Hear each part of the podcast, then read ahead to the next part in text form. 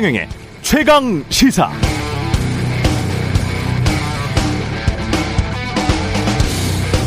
네, 지난주 한 유튜브 방송에서 이재호 국민의힘 상임 고문이 이런 말을 했습니다. 만약 윤석열 당선인이 총리를 야당이 추천해라. 그럼 그 중에서 내가 뽑겠다. 그리고 본인은 장관 후보자 50%만 추천할 테니까 민주당, 정의당, 제야 시민단체에서 50% 추천해라. 그럼 또 그 중에서 장관 선택하겠다. 이렇게 했다면 과거와는 전혀 다른 정치를 하는 것이고 그럼 국민들이 크게 환호했을 것이다. 꿈 같은 이야기지만 그러나 노 정객의 지혜가 묻어납니다. 비슷한 또 다른 상상 상상을 해보면 윤석열 당선인이 측근 인사 배제하고 본인이나 본인 친인척 관련 의혹 수사는 더 엄정히 하겠다고 선언하면서 검찰의 완벽한 정치적 중립을 보장하는 검찰 개혁 방안을 스스로 제시한다면 얼마나 좋을까 그런 상상도 해봤습니다. 그러나 현실은 어목하죠. 마치 일요일 다음마다 꼭 찾아오는 월요일 아침처럼 말입니다.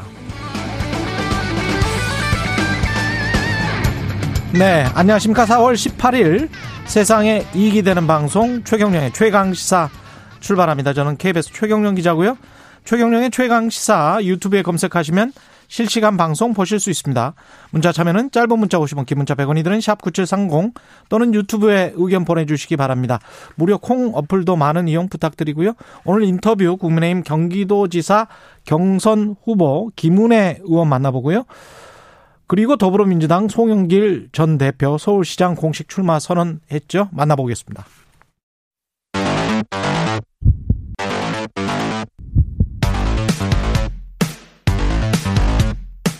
오늘 아침 가장 뜨거운 뉴스 뉴스 unboxing 네 뉴스 unboxing 시작하겠습니다. 오늘은 민동기 기자가 안 나오고 네. 김민하 평론가 홀로 나와 있습니다. 안녕하십니까? 안녕하세요. 외롭네요. 예, 외롭습니다. 예. 네. 민동기 기자가 좀 몸이 안 좋습니다. 네, 몸이 안 좋을 이유가 예. 분명히 있겠죠. 있겠죠. 네. 예, 시작하겠습니다.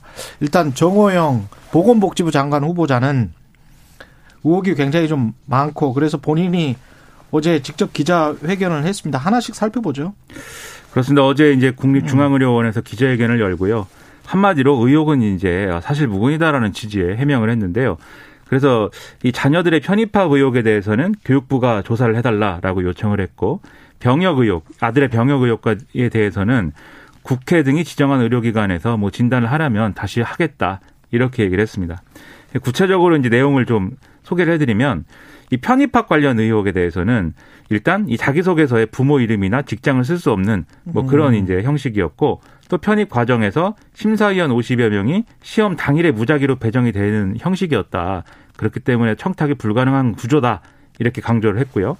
그리고 실제로 이제 어 이런 내용들을 보면은 어 면접이나 서류 평가 점수 보다 어, 학사 영어 성적이 더 이제 높았다. 그러니까 이 면접이나 서류 평가에서 특혜가 이루어진 게 아니다. 이렇게 주장을 했습니다. 그리고 이제 아들의 경우에는 지역 이제 특별 전형으로 지금 이제 경북대 의대에 입학을 한 거지 않습니까? 예. 근데 이것도 이게 일종의 맞춤형 전형 아니냐 이제 이런 의심이 있었는데 이게 교육부가 학제 전환 요구 이런 거를 이제 정책적으로 하면서 대구시가 요청을 해서 이제 이루어진 것이지 자신과 음. 관계가 없다. 아, 이렇게 얘기를 했고요. 근데 자원봉사가 또 이제 이 편입의 이제 어떤 근거가 되는 그러한 이제 내용으로 들어간 거에 대해서는 경북대병원에서 자원봉사를 했는데 예. 이건 누구나 신청하면은 별도 제한 없이 할 수 있는 것이니까 뭐 음. 청탁이라든가 뭐 부정을 할 이유가 없는 거다라고 얘기를 했고요. 그다음에 이제 아들의 이제 논문 관련 의혹이 있지 않습니까? 예. 그 논문 관련 의혹에 대해서는 그때 이제 이 아들은 경북대 이제 기계공학부 재직 이 재학 중이었는데 그때 논문을 쓸 때 이 지도 교수하고 나는 친분 관계가 없고 그리고 이 지도 교수도 이 자신과 아들의 관계를 몰랐다라고 설명을 했습니다. 그리고 여기까지가 이제 어, 편입 의혹인 거죠. 편입 의혹을 쭉 보면은 그때 이야기했던 것처럼 결국은 면접을 봤던 교수들이 알았느냐 몰랐느냐 그게 가장 중요하겠네요. 그렇죠. 그렇죠. 그렇습니다. 청탁은 없었다. 그러니까 전화는 걸지 않았다. 그 전에 사전에 알지 못했다. 뭐 이런 거네요. 그렇죠. 근데 예, 그 관련해서는 뭐 또알 이- 수가 없겠네. 이거는 뭐 수사를 하지 않는 이상 이거는 일종의 이제 양심의 자유 그리고 의대 교수들과 병원장 간의 그 당시에 혹시 전화 내역이랄지 그 전에 알았다면 알 수밖에 없었던 정황이랄지 뭐 이런 것들이 밝혀지지 않고는 밝혀내기가 힘들겠습니다. 그렇죠. 그래서 음. 이제 뒤에도 좀이 말씀을 드릴 건데 예. 이게 그래도 의혹이 남는 데가 있어서 예. 아, 그것은 또 어떻게 해명할 것이냐 꼬리에 꼬리를 물고 음. 이제 의혹 제기가 이어질 것이고 그러다 보니까 말씀하신 대로 이제 강제 수사 이런 것들이 있어야 되는 거 아니냐라는 음. 지적도 나오고 있는데요. 구체적으로 경향신문이 오늘 사설을 썼는데 예. 사설 내용이 그렇습니다. 이것은 이제 어, 어떤 강제적인 수단이 아니면 사실 확인이 어려운 거 아니냐. 그리고 또 일각에서는 이제 조국 전 장관 문제하고 비교를 해가지고 음. 어, 조국 전 장관 같은 경우에는 이런 사안에 대해서 막 수사를 했는데 예. 왜안 하냐 뭐 이런 얘기도 나오니까 이게 이제 그러면 어떻게 되는 거냐 음. 중요할 것 같고요. 그 다음에 이게 편입 관련 의혹을 쭉 소개, 소개를 해드렸는데 거기에 대한 이제 설명을 소개를 해드렸는데 예. 병역 의혹이 또 있지 않습니까 아들에 대해서 그렇죠. 이것도 설명을 했습니다. 그래서 2010년에 이게 첫 신체 검사에서 2급 판정 받았던 사람이 2015년에 재검에서는 4급 보충력 판정 받아서 사회복무요원으로 복무했다 이 의혹인데 음. 어 이렇게 설명을 했습니다. 아들이 대학 재학 중이던 2013년에 왼쪽 다리가 불편해서 경북대병원에서 MRI 촬영을 했다. 그랬는데 척추 협착증 소견이 나온 것이고 그다음에 이제 경북대병원에서 한 번 더 MRI 검사했고 그 이후에 병무청에서 CT 검사를 거쳐서 이제 나온 결과가 결국은 척추 협착증이 맞다. 이렇게 설명을 했습니다. 그러니까 서로 다른 세 명의 의사가 진단을 한 거고 음. 병무청이 일종의 cross check도 했다. 예. 이 얘기인 거니까 이것으로는 어 이런 부당한 어떤 과정이 전제될 수가 없다 이렇게 설명을 했고요. 그 외에 이제 농지법 위반이라든지 별- 음. 이 기타 등등의 이제 의혹들이 있는데 농지법 위반하기 전에 이 척추 협착증 같은 경우는 그러면 척추 협착증 소견이 나왔는데 그 이후에 지금 자원봉사를 했던 거죠. 그렇습니다. 그리고 지금 의대 대학원 들어가 있는 것이고 이게 그러면 그 다음에 그냥 금방 나올 수 있는 건가요?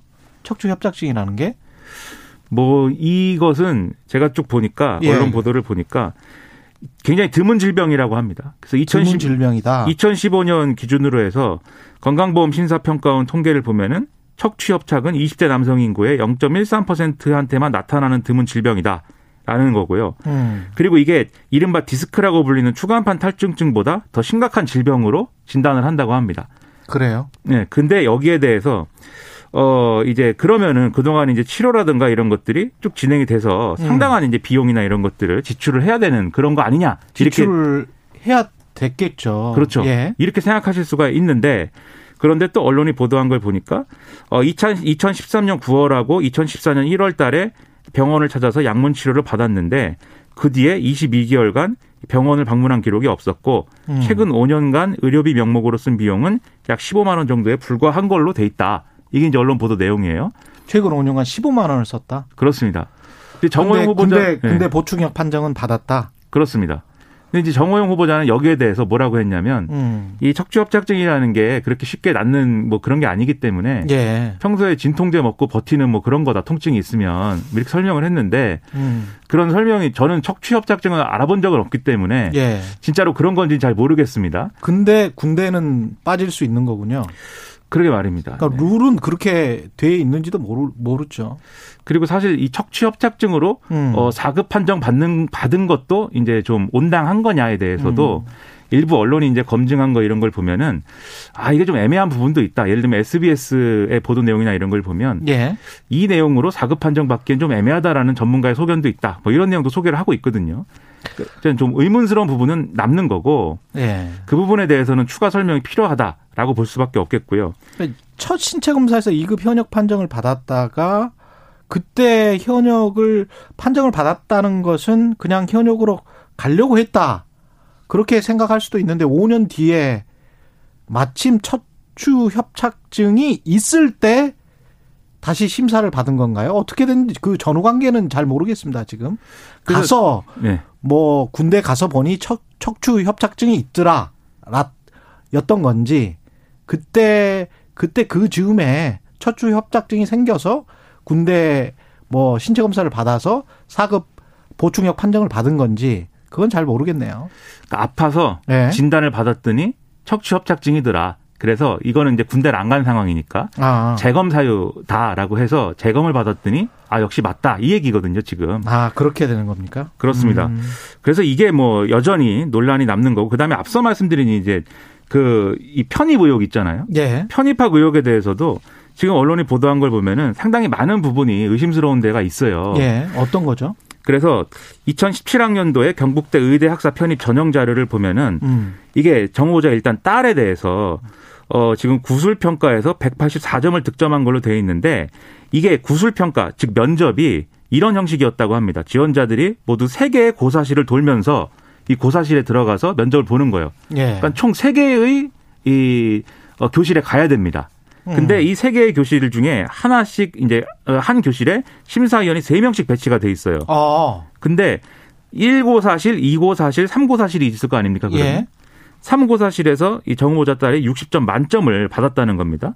그래서 1고사실에서는 53점, 2고사실에서는 51점 받았는데 음. 3고사실에서 60점 만점 받았다. 그런데 이 3고사실에 들어간 심사위원 중에 에, 이 정호영 후보자의 경북대 의대 동문이 있고 그다음에 나머지 두 교수도 같이 논문 집필한 경험이 있는 아는 사람들이다 세 명이 어. 라는 거고요. 그리고 이 3고사실에서 만점 받은 학생은 이 정호영 후보자 딸이 유일했다 라는 거예요. 그럼 이 부분은 이제 설명이 안 되죠. 근데 뭐 설명이 될, 수, 될 수도 있죠. 그러니까 정호영 후보자 입장에서 봤을 때는 뭐 정호영 후보자와 이 의대 교수들은 서로 알았을지언정 이 의대 교수들이 이 후, 이 의대 대학원에 지원한 후보가 딸이 자기 딸인지는 몰랐다. 이게 지금 주장이잖아요. 그렇죠. 뭐 그렇죠. 몰랐고 그 음. 블라인드 자기소개서 이런 것이고 음. 그리고 심사위원도 무작위 배정이 돼서 이 세 명이 아는 사람이 세 명이 한 고사실에 모인 것도 뭐 우연인 거고 그러 그 우연 속에서 아무튼 만점이 나온 거다라는 얘기가 되는 건데 이게 뭐 그럴 수도 있겠죠. 뭐 그럴 수도 있는 건데 근데 이런 것 때문에 제가 뭐 다른 뭐 글들을 보니까 어떤 사립대학교의 병원 교수 같은 경우는 음 아주 유명 사립대학인데 그 대학으로 넣지 말라. 그렇죠. 본인이 의대 교수인데 넣지 말라 그랬더라고요. 그래서 그렇죠. 다른 어 대학 의과대학을 지원을 했는데 떨어졌어요. 아 waiting list 대기에 있다가 그래 떨어졌는데 떨어졌다가 그 서울대 공과대학 대학원 가가지고 지금은 아주 잘 됐더라고요. 아. 뭐 그런 스토리를 봤는데 그러니까 이건 전형적인 거죠. 전형적으로 우리가 뭐 선- 선비인지 뭐 우리가 무슨 소상공인 뭐 서민들인지는 모르겠습니다만은 이게 지금 장관 후보자면은 기본적으로 본인의 딸 아들 이게 자기 대학병원에 넣어라라고 하는 게 이게 맞나? 그리고 그렇게 그렇게 생각하는 게 예. 자연스러운 건데 제가 볼 때는 게다가 경북대 의대 지금 동창회를 미국에서 했잖아요. 그렇습니다. 미국에서 했는데 매번 미국에서 하는데 굉장히 친해서 그걸 매번 공무상 출장으로 갔다는 거 아니에요? 병원장이. 그렇습니다. 공무상 출장이면 경북대는 국립대 병원이니까 결국은 그 중에서 우리 돈이 일부 있는 건데 국민 세금으로 공무상 출장을 의대 병 의대 동창회를 갈 정도로 끈끈한 그것도 미국에서 열리는 의사들 미국, 네. 예 그걸 갈 정도 그게 공무상 출장이 용인이 되는 그 정도의 문화고 관행이라면 그러면 의대 교수들과 병원장의 사이가 미국에 있는 의대 교수들이랑도 친한데 그렇죠.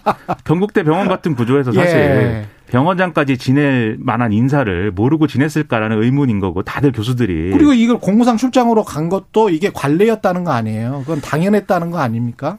그렇습니다. 그리고 그거는 그리고 뭐 그렇게 갈 수가 있다라고 지금 강변을 하고 있는 건데 그것도 저는 이해가 안 돼요. 그러니까 그 사실은. 모든 의혹을 피하기 위해서라도 예. 지원을 하지 말았어야 된다. 이게 상식적인 생각일 텐데 그렇죠. 정호영 후보자가 어제 거기에 대해서 얘기를 했습니다. 예. 아버지가 있다는 이유로 가고 싶은 대학에 지원하지 못하는 게 말이 되겠느냐. 뭐 이렇게 얘기했습니다. 그러니까 우리가 생각하는 거하고는 좀 생각은 좀 다른 것 같아요. 이게 공과 사가 조금 좀 구별을 잘 못 하시는 것 같은데 이- 네, 그 저는 미국의 동창회를 공무상 출장으로 올려서 그게 통과가 되고 그 돈이 쓰였다는 것도 이해가 안 되고 그 다음에 딸 아들이 그렇게 경북대 병원에 의과대학에 그렇게 넣는 게 그게 당연한 건가? 상식적으로 저는 이해가 좀 안 되는데요. 그리고 아들 논문과 관련돼서도 음. 또 지적이 나오는 게 있어요. 그래서 논문 연구 참여율이 아들이 30%인데 예. 다른 연구원들은 평균 50%였는데도 논문에 이름이 안 올라갔다. 그러니까 음. 그러니까 논문 기여율이 낮은데 이름이 올라간 거다. 30%인데 올라가고 50%인데 올라가지 않았다. 그렇죠. 이 지적하고 예. 그다음에 이 아들이 이름을 올려서 이제 편입에 쓰인 논문 두 편인데 그 중에 하나가 경북대의 한 유학생의 석사 학위 논문을 그대로 번역하거나 일부 내용만 바꿔서 재구성한 것으로 어, 추정된다. 그래서 이게 표절 의혹도 있다. 근데 이게 어쨌든 어, 편입의 근거가 됐다. 뭐 이런 지적까지도 있어서 이게 잘 설명이 안 된다. 이런 지적이 나오고 있고요. 제가 설명이 안 된다. 이렇게 말씀드렸지 않습니까? 음. 오늘 대다수의 보수, 보수, 무슨 뭐 진보 이런. 다 떠나서. 그렇죠. 음. 이런 논조 구분 없이 모든 언론이 사설을 통해서 이게 국민적 시선으로 볼 때 부적절한 어떤 그런 의혹은 여전히 남아 있고 해명을 제대로 한 것으로 볼 수 없다. 이렇게 지금 보도를 하고 있거든요. 예. 심지어 조선일보 사설은 어떻게 해명까지 조국 전 장관 사, 사, 사건을 그대로 빼, 빼닮았느냐 이렇게 지금 지적을 하고 있어요. 그래가지고 상당히 이게 어 그대로 가는 거냐 사퇴를 하는 거냐 이게 또 이 초미의 관심사가 될 수밖에 없습니다. 의혹 자체는 똑같은 것 같습니다. 예, 그렇죠. 전 장관과 농지법 위반도 있는데 농지법 위반에 관해서는 문중의 토지 관련된 문제라 간단하게 말할 부분은 아니다. 그런 부분이고 예. 새마을금고 이사장 역임했다 이 부분 음. 관련해서는 어 이게 원래 교육부에 겸직 허가가 있어야 되는데 어 거기에 대해서는 겸직 허가를 받았고 연봉 없이 월 30만 원 가량만 수당을 지급받은 거다 일종의 예. 이제 명예직이다 이렇게 해명을 했는데요. 예. 어쨌든 핵심은 이제 어 입시 관련 그리고 병역 관련 이 문제들인 것 같고 음. 그러면 이제 사퇴 여부에 대해서 초미의 관심사라고 말씀드렸는데 그렇죠. 주말간에 이제 그런 보도도 나왔어요. 정호영 후보자가 지인하고 통화를 하면서 음. 아이고 가족들이 너무 힘든 것 같은데 그렇죠. 그냥 사퇴를 해야 되지 않을까 싶다 이렇게 얘기를 했다. 라는 보도가 중앙일보에서 나왔는데 중앙일보 나왔죠. 그렇죠. 네. 근데 바로 부인을 했습니다. 그랬더니 중앙일보가 또 그 지인의 통화 내용을 또 보도를 해서 음. 내가 마음대로 사퇴할 수 있는 상황이 아니다라고 했다. 정호영 후보자가 음. 이렇게 보도를 했거든요. 그래서 이런 것들을 종합을 해보면은 결국 인수위도 그렇고 국민의힘도 그렇고 정호영 후보자에 대해서는 인사청문회까지 가기로 일단은 방침을 정한 것 같고 예. 특히 그렇게 정한 배경에는 정호영 후보자한테 이렇게 좀 어, 집중포화가 이루어지고 있는 상황에서 사퇴를 해버리면 결국 다른 후보자들에 대한 이 의혹이 같이 제기되고 있는 상황에서 그렇죠. 줄줄이 사퇴 상태가 일어날 수 있다. 그래서 언론에 이렇게 써 있어요. 정 인수위 관계자의 말을 빌어서 정 후보자가 사퇴하면 검증의 포화가 한덕수 국무총리 후보자 등 다른 후보자들에게 쏠릴 가능성이 있다. 음. 그 정도로 사퇴하면 누구도 못 살아남는다. 이렇게 얘기가 돼 있어가지고 그 정도로 사퇴하면 누구도 못 살아남는다. 그렇죠. 상당히 이 청문회 상당히 혼란스럽게 될 것 같습니다. 이거 이 해명 자체도 좀 저는 문제가 있는 것 같은 게 문중의 토지 관련된 문제라 간단하게 말할 부분은 아니다. 이것도 역시 공과 사를 잘 구별을 못하는 그러니까 것 같은데 안한 거나 다름이 없죠 사실 이 부분은. 아니 농지법은 완전히 공적인 문제잖아요. 그냥 법 위반 문제하고 문중의 토지 문제는 사적인 부분이잖아요. 그렇죠. 이게 그래서 문제되는 토지가 농지법 위반이냐 아니냐만 말하면 되는 것인데 문중의 토지는 농지법 위반을 해도 되는 겁니까? 그러니까 이 토지만 있는 게 아니고 다른 게 하나 더 있는데 예. 이것도 친척 숙부가 IMF 때 경제적으로 어려워지면서 본인에게 땅을 경작하게 해달라고 부탁해서 그렇게 한 거다라고 했는데 이게 그동안 농지법 위반 사항 계속해서 지적한 것은 본인이 경작하지 않는 토지를 취득한 그렇죠. 거에 대한 거잖아요. 예. 그래서 이것도 사실은 해명이 됐다고 볼 수는 없는 거죠. 그리고 김인철 김인철 네. 후보는 이게 한국외대 총장인데 네. 한국외대 총장 출신인데 지금 교육부총리 후보죠. 그렇습니다. 교육부 장관 후보. 예. 네. 근데 이것도 이제 이분도 이분에게도 여러 의혹이 제기가 되는데요. 일단 오늘 보도가 된 내용은 어, 한국외대 총장 재임 시절에 롯데 계열사의 사회이사를 겸직하면서 1억 원이 넘는 급여를 받았다라는 건데 한 2018년 3월부터 2019년 12월까지 1년 9개월간 이 롯데 첨단 소재 그래서 이제 지금은 롯데 케미칼인데 여기 사회이사 지내면서 1억 1,566만 원 받았다는 겁니다. 근데 대학 교수가 사회이사 겸직하려면 총장 허가를 받아야 되거든요. 음. 근데 지금 본인이 총장인 시기 아닙니까? 예. 그러면 셀프 허가를 한 것이냐? 이게 이제 의문이 제기가 되는 거고요. 예. 그다음에 또 주말간 보도된 것 중에 음. 이 한국외대 총장하던 시절에 부적절한 여러 가지 논란에 휘말렸다는 것들이 있어요. 예를 들면 2015년 5월 달에 주요 학부모 현황을 파악하자 이런 공문을 보내 가지고 학부모들의 어떤 현황을 파악을 했는데 그게 2급 이상 고위 공무원, 국회의원 또는 임원 이상 대기업 금융권 직원이 있는지 학생들이 전수조사했다는 거예요. 그래서 이게 금수저 조사냐 음. 이런 비판이 나왔는데 학교 발전 기금을 모금하기 위한 근거 자료를 쓰려고 한 거다. 이렇게 설명을 했다고 해서 이것도 같이 아마 인사청문회에서 비판을 받는 그런 소재가 될 것 같습니다. 이것도 어떻게 보면 이제 그 대학과 재벌 대기업 간의 그 특히 이제 롯데 같은 경우에 제가 좀 찾아보니까 한국 외대 출신들의 CEO들이 굉장히 많더라고요. 아 그렇습니까? 예. 그래서 그 경제신문에도 나온 적이 있는데 롯데맨들이 한국 외대 출신들이 가서 다 잡았다. 야 그런 이야기가 있고. 그런 일도 있군요. 이 예. 실제로 이 김인철 후보자도 예. 총장 퇴임 이후에 롯데리아, 엔젤리너스 커피 등을 운영하는 롯데 GRS의 사회이사로 선출돼서 재직 중이다. 아, 롯데 지주회사 부회장이 네 자랑스러운 외대인상을 또 받았어요. 지난해인가 지지난해. 그렇군요. 예. 그러니까 이제 롯데와 한국 외대 간의 그 최고위급 들끼리는 굉장히 좀 친하다. 아, 흥미진진합니다. 예. 네. 그걸 좀 알 수가 있죠. 예. 저 같은 사람은 전혀 알 수가 없는 세계예요. 예. 네. 뭐 찾아보니까 그런 게 나와 있더라고요. 이게 지금 민주당은 어떻게 하겠다는 어떻게 청문회를 하겠다는 겁니까?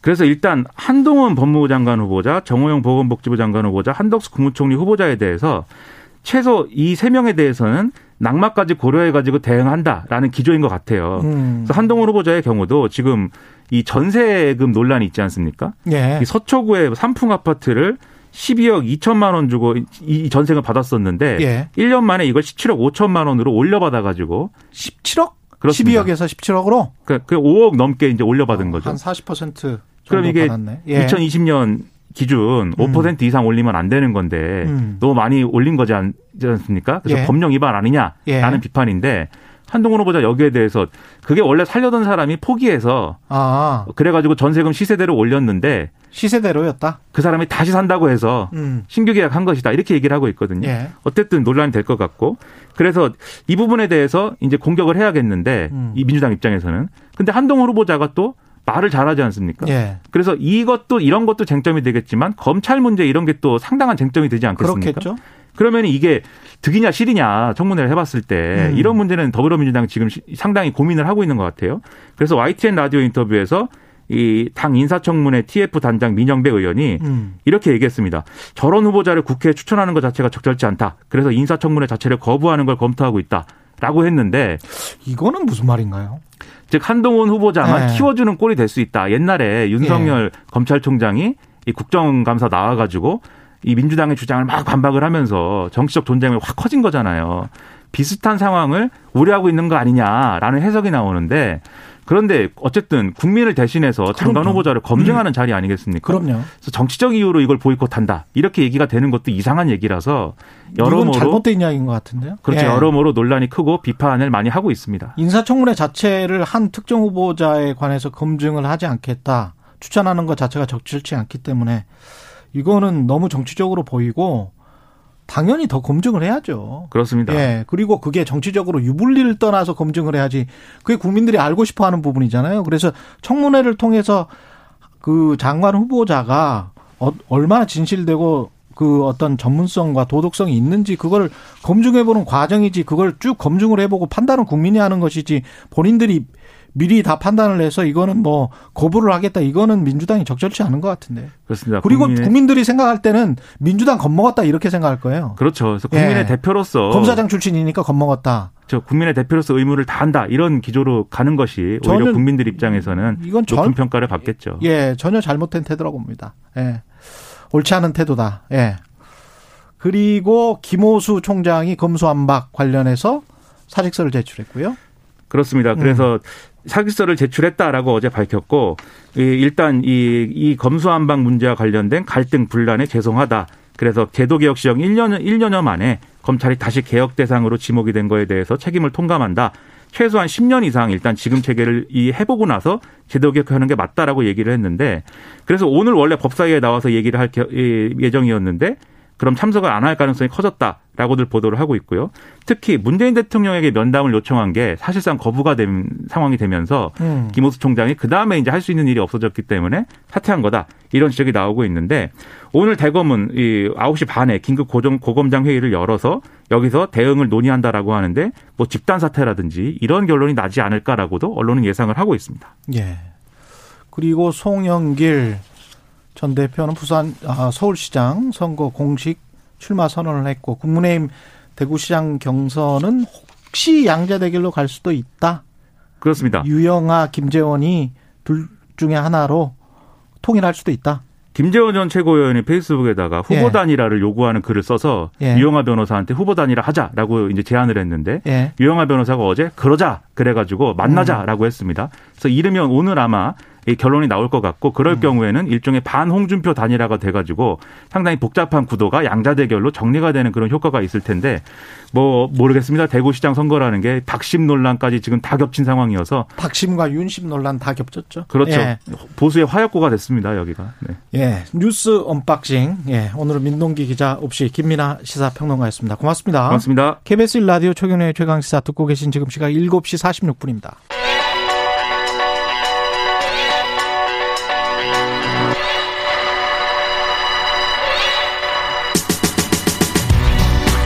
네, 윤석열 정부 첫 내각 인사 모두 발표됐고요. 예, 직무수행 평가 여론조사를 좀 살펴보겠습니다. 메타보이스 김봉신 대표 나와 있습니다. 안녕하세요. 안녕하십니까. 예. 모두 발표됐습니다. 첫 국무총리 그리고 장관 후보자 그리고 여론조사가 지금 나와 있는데 여론조사는 어떻습니까? 예, 예. 지난주 한국갤럽 발표에 의하면 음. 50%는 이제 잘하고 있다고 응답했는데요.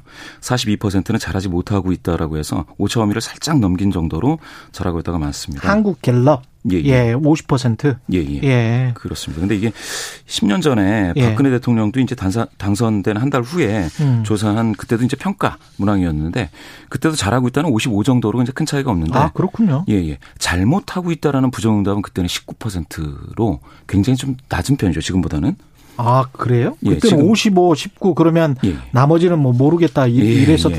보죠. 유보적인 응답이었죠. 예. 예. 근데 지금은 잘 잘하지 못하고 있다가 42입니다. 아, 그렇군요. 예, 예. 예. 연령별로 보면은 어떻습니까? 세대별로 보면? 예, 연령대별로 보면은 음. 지금 뭐 30대, 40대에서는 부정 평가가 좀 어, 많이 잡히고 있고요. 예. 뭐 오차 어 30대는 물론 오차범위 이내이긴 하지만 그렇고 6, 70대 이제 고령자 중에서는 긍정 비율이 높습니다. 예. 예, 예. 60대, 70대는 뭐 67%, 68%가 맞습니다. 긍정을 67, 68. 하고 있고 예, 예. 30대, 40대는 30대는 51, 51, 40대는, 40대는 60. 예. 예. 부정입니다. 왜 이렇게 평가를 하고 있나요?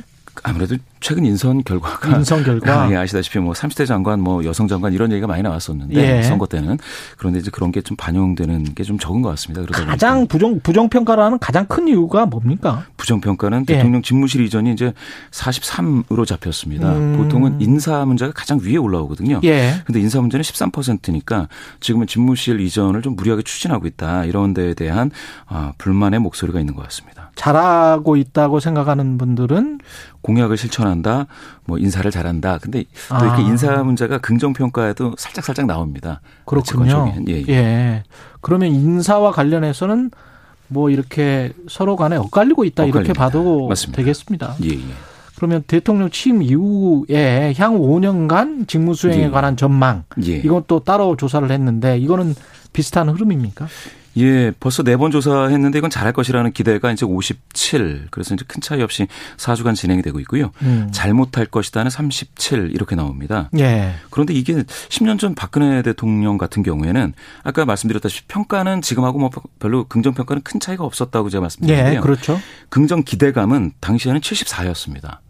어유. 그러니까 25% 포인트 평가보다 더 높은 비율이었는데 어. 지금은 사실 이제 50대 57로서 이제 7% 포인트 기대감이 더 높은 정도로 해서 예. 기대감마저도 10년 전에 비하면 음. 조금 이제 저조하다 이렇게 음. 좀볼 수 있겠습니다. 예. 알 수가 없죠. 뭐 미래에 아, 예. 시작은 미약하나 끝은 예. 창대할 수도 있으니까 예. 알 수가 없습니다. 성별 양상은 좀 다릅니다. 확실히. 예, 예. 예. 이 성별이 음. 긍정 전망에서 어, 그러니까 긍정 전망으로 따지면 이제 남성이 58, 여성 55로 이제 비슷한데요. 음. 아, 그런데 에, 앞으로 잘할 앞으로 남, 어, 잘, 잘하고 있다고 본 비율이 이제 그렇다라는 건데요. 근데 이제, 어, 잘할 것이다라는 전망이 그렇다는 거고요. 잘하고 있냐라는 평가에서는 사실 여성은 48로 좀 떨어집니다. 아, 여성은 좀. 떨어지고요. 지금 예. 당장 서운하다.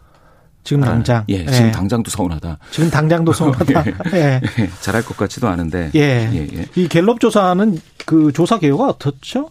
지금 예, 갤럽 12일, 조사는 14일 조사를 한 거네요. 예, 보니까. 예. 화수 목 조사를 했고요. 예. 금요일날 발표가 됐습니다. 그리고 이제 조사 완료 사례 수는 이제 1,003명 1,003명. 예, 조사가 됐습니다. 표본 오차 95%의 신뢰 수준 플러스 마이너스 3.1 예, 예, 퍼센트 3.1. 포인트. 예. 전화 면접 방식이었고요. 응답률 11%. 자세한 내용은 중앙 선거 여론조사 예. 심의위 홈페이지 참조하시면 되고요. 나머지도 마찬가지인데 검수 완박 이른바 검수 완박 그 예, 예. 수사 기소권 분리에 관한 여론조사는 두 개가 있는데 예. 그 결과도 좀 말씀해 주십시오. 리얼미터에서 조사한 결과에서는 어 이게 어 반대 예예 반대가 52. 52.1, 예. 찬성이 38.2 어. 예로 나왔습니다. 이게 그 격차로만 따지면은 이게 오차범위 이내라고 봐야 될 텐데 그렇다고 하더라도 이제 반대가 좀 어. 아, 오차범위 오차범위가- 바뀌죠. 어, 바뀌죠. 예, 예. 예. 14 정도 나왔으니까 그렇죠. 굉장히 좀 크게 벌어져 버렸는데요. 그런데 이게 예, 요 요거하고 비슷한 시기에 또 나왔던 미디어 토마토 조사에서는 음. 어, 검찰의 기소권 및 수사권 분리에 찬성한다가 46.3, 음. 반대한다가 38.4, 기소권 및 수사권 분리에 반대한다 38.4. 그러니까 이게 절반을 어, 그 찬성한다, 예. 찬성한다가 46.3으로 약간 또 이제 많이 나왔습니다. 반대한다보다. 왜 이렇게 상반되게 나왔죠? 혹시 질문지나 뭐 이런 것들에 좀 차이가 있습니까? 예, 이걸 좀 봤는데요. 예. 미디어 토마토는 사실은 검수완박이라는 용어로 쓰면서 예. 요거에 대한 설명을 그 선택지에 넣고 그냥 쭉 불러준 상황입니다. 미디어 토마토? 예, 미디어 토마토 예. 예, 예, 에선 그랬고요. 예. 이 리얼미터 에너지 경제 신문에서 이제 의뢰해서 리얼미터에서 조사한 경우에는 음. 요 찬반 문항 앞에 에, 인지도 문항하고요. 그리고 민주당이 왜 추진하는 것 같으냐라고 묻는 문항이 들어갔는데 예. 이게 문항이 좀 약간 애매합니다. 그러니까 예. 뭐라고 선택지에 물어봤나요? 그러니까 뭐 민주당이 검수완박 법안을 추진하는 이유가 무엇이라고 생각하십니까라고 묻고 아. 1번에 검찰 개혁을 추진 완수하기 위해 2번은 차기 정권을 견제하기 위해 음. 3번이 조금 제가 볼 땐 약간 좀 그런데 음. 민주당 관련 일부 정치인을 보호하려고라고 이제 물어봤습니다. 아. 그리고 기타 잘 모름 이렇게 물어봤는데 그리고 난 다음에 찬반을 물었군요. 예 그러고 난 다음에 이제 찬반을 물어서 사실 그 직전 문항이 약간 좀 뭐 이런 실제로 주장이 그렇죠. 있었다면 이런 주장이 있다 저런 주장이 있다 물어봐야 되는데 이게 좀 음. bias를 좀 끼게 할 수 있는. 예, 약간 좀 응답자 입장에선 갸우뚱할 수 있는 부분입니다. 이게. 예. 예, 예. 이게 질문 구성안 자체 가지고 약간의 뭐 어떤 bias, 어떤 편견을 갖게 할 수가 있기 때문에 이거는 예, 예. 좀 자세히 부정적인. 설명을 드리는 수밖에 없을 것 같습니다. 그래서 예, 리얼미터 쪽은 반대가 높게 나왔을 수도 있다. 이게 좀, 예, 그렇게 될 수도 예. 있다. 예. 이런 정보가 있으면은 응답자는 아, 진짜 민주당이 뭐 어, 자당 정치인 보호를 위해서 이렇게 하나 이런 예. 생각을 하는 사람이 또 많아지거든요.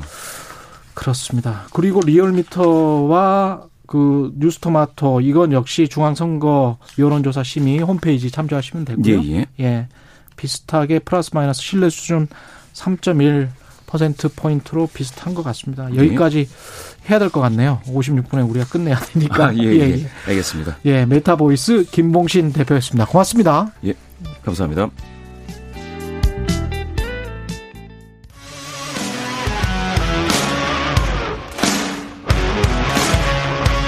오늘 하루 이슈의 중심 최경영의 최강 시사. 네, 뜨겁게 달아오르고 있는 6일 지방선거 최대 격전지 경기도지사 선거 국민의힘 경선 후보 김은혜 의원 전화로 연결돼 있습니다. 안녕하십니까? 안녕하세요. 앵커님 김은혜입니다. 예. 의원님 공정한 경기, 잘 사는 경기 강조를 하셨습니다. 출마의 변부터 여쭤볼게요. 네. 이 경기도가 사실 대한민국의 심장으로 불렸죠. 음, 대한민국 최대 지자체로 경제적 기여도도 제일 높습니다. 서울보다 인구가 400만이 더 많고요. 지역 내 총생산, GRDP라고 하는데 46조 원가량 많으면서도 그렇지만 그만큼의 자긍심과 자부심을 부여받지 못했거든요. 예. 예산도 한 11조 원이 적고요. 아마 지금 이 방송을 듣고 계신 많은 경기도민분들이 출근길 이 콩나물 시루 같은 버스에서 또 빼곡히 차 있는 지하철 안에서 고생하면서 출근하고 계시는 걸로 알고 있습니다. 그만큼 교통 인프라와 주거 환경 개선이 필요한 실정인데요. 경기도민께 전념할 수 있는 경기도지사로 더 잘 사는 도지사 만들기 위해서 제가 나섰다고 말씀드리고 싶습니다. 아무래도 서울보다는 네. 경기도가 그 격전지가 될 것 같은데 어떻게 예상을 아? 하세요? 아, 보통 이제 경기도가 저희가 지난 대선 때 5% 이상 졌습니다. 그랬죠. 예. 그래서 40만 명 넘는 분들로부터 저희가 이제 표를 이제 마음을 얻지는 못했는데요. 음. 어, 뼈아픈 어, 아픔이었고 실패였지만 더 그래서 각오를 하고 있습니다. 어, 정권 교체가 이루어졌다고 해도 지방 권력은 경기도가 특히 민주당이 갖고 있습니다. 절반의 정권 교체라고나 할까요? 그래서 국민분들께서 더 경기도 선거에 주목하고 계신 것 같고요. 국민과 그 실생활에 직결되는 지방 권력을 바꿔야 저는 정권 교체가 완성된다고 생각하고 그 시작은 경기도에서 이루어져야 된다고 생각합니다. 음. 1,400만입니다. 그래서 경기도에서 제가 경기도민 그리고 경기도에 전념을 해서 어, 더 잘 살 수 있는 그런 실질적인 힘이 있는 후보로 각 부처의 협력을 이끌어내려고 합니다. 무엇보다 윤석열 당선인이나 오세훈 서울시장 그리고 대장동 1타, 2타 강사로 호흡을 맞췄던 원희룡 국토부 장관 내정자와 손잡고요. 경기도에 산적한 현안들을 해결하려고 합니다. 음. 당초에 이제 경기도지사에 제가 출마할 뜻이나 마음은 없었는데요. 예. 대선 끝나고 사실 쉬고 싶었거든요. 네. 그동안 하도 많이 갈아 넣어서요. 정치인이나 인간으로서 말이죠. 예. 그런데 어 선거 자체가 지금 누군가를 위한 방탄 선거가 돼가고 있다라는 그런 당의 우려 섞인 목소리를 많이 들었습니다. 음. 그래서 방탄 조끼를 입고 그동안의 부정과 부패와 비리를 덮으려고 한다면 예. 이 부분에 대해서는 상식과 공정과 정의를 다시 찾는 게 도정의 첫걸음이라 생각을 하게 됐습니다.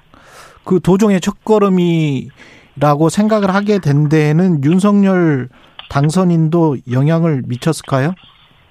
그러니까요, 윤심을 많이 물어보시더라고요. 근데 저는 윤심을 잡기 위해서가 아니라 민심을 잡기 위해서 이번 선거에 임했습니다. 음. 제가 누군가에 의해서 등이 떠밀려지거나 누군가가 밀어붙여서 나올 만큼 분별력이 없거나 무리수를 두지는 않고요. 예. 무엇보다도 경기도지사를 뽑는 자리는 어 훌륭한 뭐 이력이나 학력 그것도 중요하지만 그거 이전에 그동안 얼마나 경기도를 위해서 고민하고 누구를 찾아야 해결하고 주민과 어떻게 소통하면서 해결책을 찾아냈는지 음. 그 역사도 중요하다고 생각합니다. 그래서 예.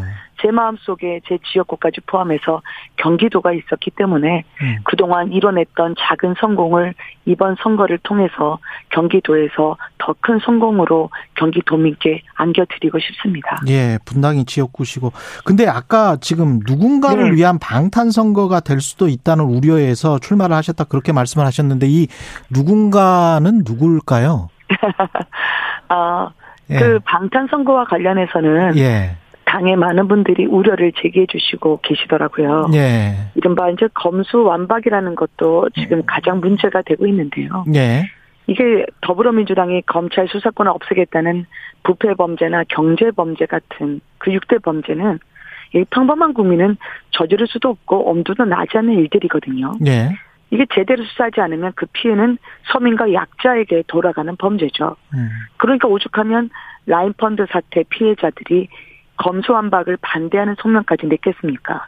그 검수완박 수혜자가 금융사기 주범들이라고 말하고요. 음. 저는 그래서 방탄 선거를 말씀드리는 이유는 예. 왜이 정권이 끝나가는 시기에 중대범죄의 검찰 수사권을 다 뺏겨서 이득 보는 사람들이 나섰을까? 음. 저는 이 권력비리 경제 범죄를 저지른 힘 있는 자들이 검수완박의 최대 수혜자라고 생각합니다. 그분들이 범죄를 저지르고 두 발 뻗고 자려고 하는 거 아닐까요? 음. 이게 경기도도 마찬가지입니다. 대장동이나 백현동, 옹벽 아파트나 성남 FC나 코나아이 같은 게 그게 경기도에서 비리 벌어졌던 수많은 특혜 비리 의혹 사건들이거든요. 예. 이분들도 검수완박한다고 하면 성사되기만을 간절히 기다리고 있을 겁니다. 음. 그래서 지자체의 부정부패를 막고 또 혈세를 지키기 위해서라도 저는 이걸 제대로 밝힐 국가 사법 시스템이 반드시 있어야 된다고 생각하고요. 예. 그리고 대장동이든 아니면 어떠한 시기로든 경기도민의 혈세로 부정한 부패 사건이 있었다면 그 부당 이득도 경기도민들에게 돌아가야 된다고 생각하고 그렇게 노력을 할 겁니다. 전임 지사가 어 이재명 후보였고 이재명 맞습니다. 후보는 슬로건이 유능한 후보였잖아요. 그러면서 네. 이제 경기도에서 나 정말 잘했다 이걸 이제 강조를 했었는데 네네. 의원님이 보시기는 어- 어떠세요? 도정을 잘 이끌었다고 보십니까? 아니면은 어떤 문제가 있었다고 보십니까? 보통 이제 그 도정에 대한 행안부에서의 평가가 있고요. 예. 도지사에 대한 여론조사가 있습니다. 음.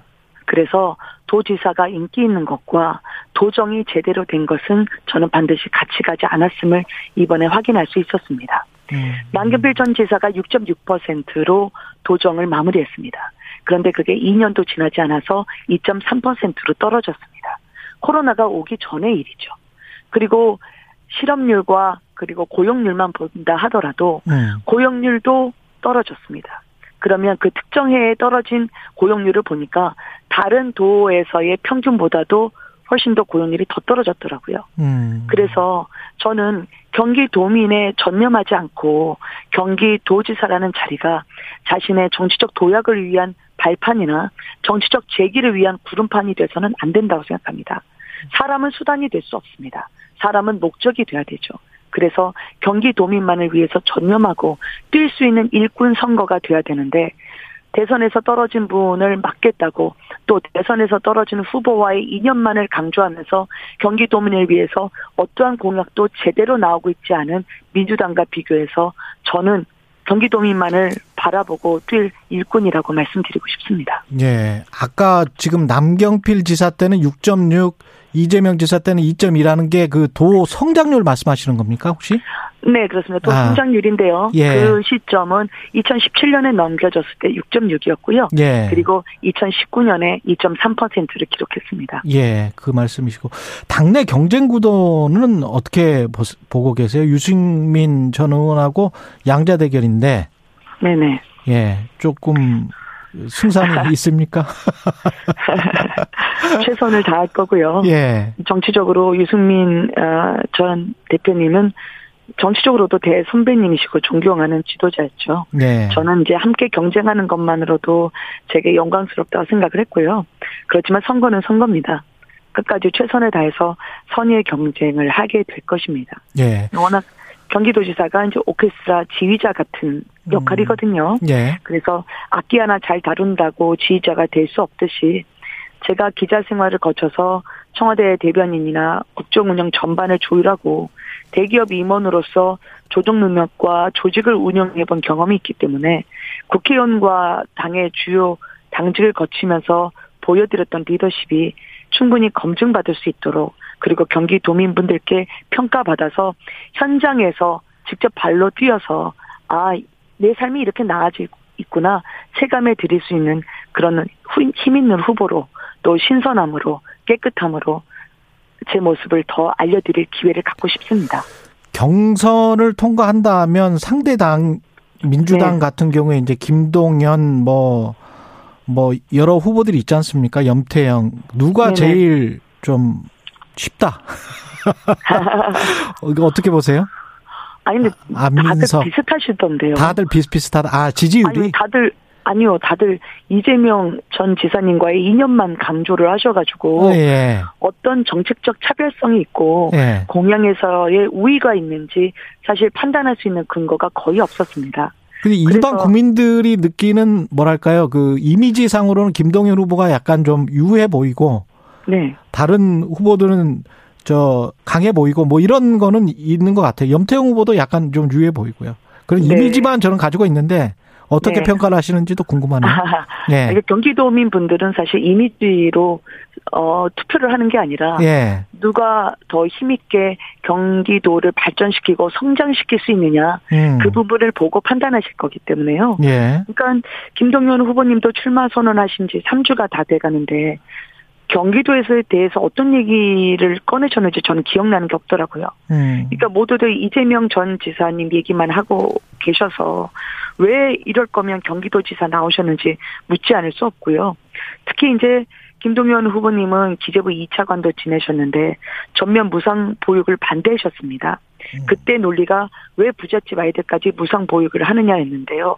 그럼 그분은 이재명 전 지사의 그 보육 또는 무상 기본 음. 시리즈와는 어떤 입장을 견지하고 있는지 국민들은 그 차이점 때문에 과연 서로가 계승한다고 하는 것은 무엇을 계승한다는 건지 조직과 그리고 그 안에서의 세력만 계승한다는 건지 물을 것 같습니다. 예. 그래서 저는 어, 자리에 따라서 소신이 바뀌는 분이 정치를 하시고 도지사를 하면 그 불행은 혹은 피해는 경기도민들이 받게 된다라고 말씀을 드리고 싶고요. 예. 그거는 저 김은혜가 맡겠다고 말씀드리고 싶습니다.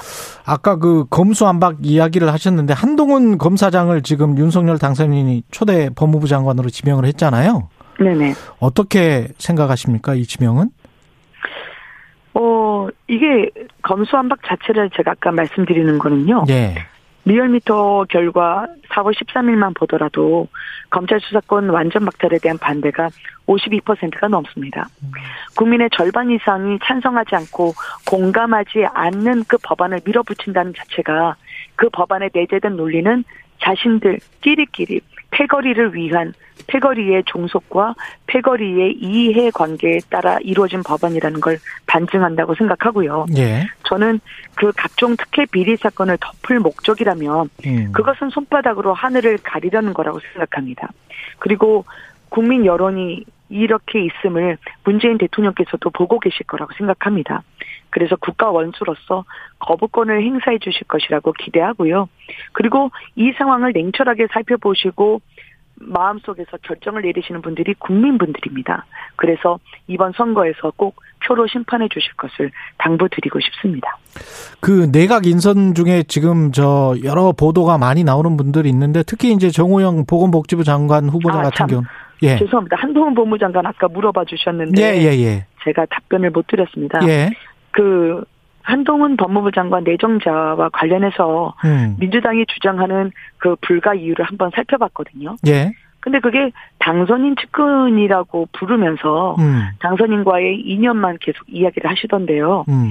한동훈 내정자가 지은 아마 민주당에서 생각하는 죄는 조국 전 장관 수사를 했다는 그 죄를 말씀하시는 것 같습니다. 음. 그러면 조국, 추미애, 박범배 장관은 되고 한동훈 장관 내정자는 안 되는 이유, 제대로 된 이유를 민주당이 명확하게 제시해야 된다고 생각하고요. 음. 그냥 한동훈이니까 무조건 싫다. 음. 이런 거라면 저는 이 또한 내로남불 이상도 이하도 아니라고 생각합니다. 예. 그래서 보통은 자신이 저지른 범죄가 드러날 것 같으면 재발이 저린다고 하거든요. 예. 그래서 한동훈 전 장관, 아니, 한동훈 장관 내정자에 대한 그 수사를 알고 있는 분들이라면 음. 죄가 없으면 당당하게 법무부 장관과 함께 건곤일척의 승부를 보면 되는 것이지 한동훈 장관 내정자에 대해서 벌써부터 이렇게 근거 없는 그런 반박이나 비판을 하는 것은 예. 그건 국민들 보시기엔 좀 아 이건 상식적이지 않다 그렇게 생각하실 것 같습니다. 정호영 장관 후보자는 어떻게 생각하세요? 정호영 보건복지부 장관 후보자 말씀하신 예, 건가요? 예, 예. 아 어제 기자회견을 하셨었죠. 예. 어 저는 어 지방선거를 뛰는 그 후보자로서 음. 제가 여러 국민분들을 만나 뵙고 있습니다. 예. 그리고 저는 국민분들의 인식도 굉장히 중요하다고 생각하고요. 예. 국민들이 이 사안을 보는 그 눈높이를 저희가 헤아리는 것 또한 감안해야 된다고 생각을 합니다. 음. 그리고 공정과 상식의 원칙이 사람에 따라 바뀌면 그거는 원칙이 아니죠. 예. 그리고 잘못이 드러날 경우에 내로남불하지 않는다. 음. 이 또한 너무 중요하다고 생각을 합니다. 음. 그래서 이 문제에 대해서는 지금 사실 확인이 가장 중요하다고 생각을 하고요. 예. 그리고 어쨌든 이 부분에 대해서는 정호영 내정자를 포함해서 국민들께 이게 의혹이 있으면 있는 대로 또 의혹이 아니라고 생각하면 아닌 것대로 더 정확하게 소명하고 사실관계에 대해서 말씀을 드리는 그런 자세를 끝까지 견지해야 된다고 생각합니다. 알겠습니다. 여기까지 하겠습니다. 국민의힘 네네. 김민혜 의원이었습니다. 경기도지사 경선 후보입니다. 고맙습니다. 네, 감사합니다. 공정, 공익, 그리고 균형. 한 발짝 더 들어간다. 세상에 이익이 되는 방송. 최경영의 최강 시사.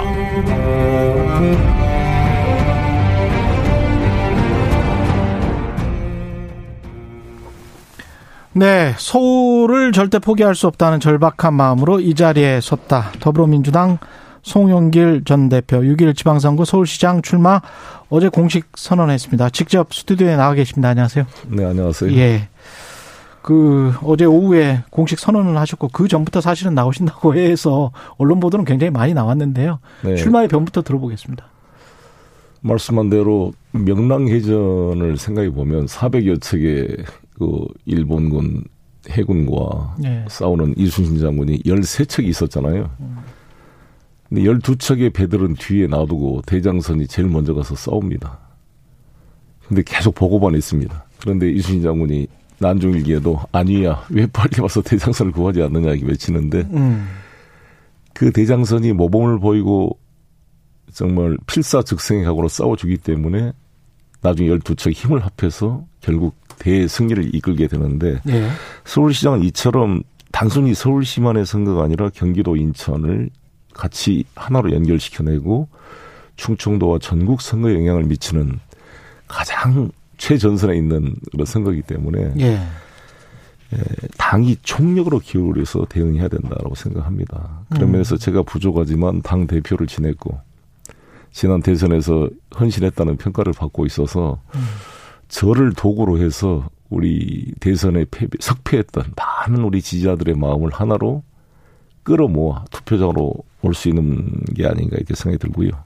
제가 어제 대표 공약으로 유엔 5본부 유치 공약과 서울에 부동, 예, 부동산 대책을 좀 발표를 했습니다. 부동산 대책은 어떤 걸 발표를 하시죠? 일단은 일가 1인 1주택 종부세를 사실상 폐지시키겠다. 초고가 주택을 제외하고 예. 이것을 발표를 했고요.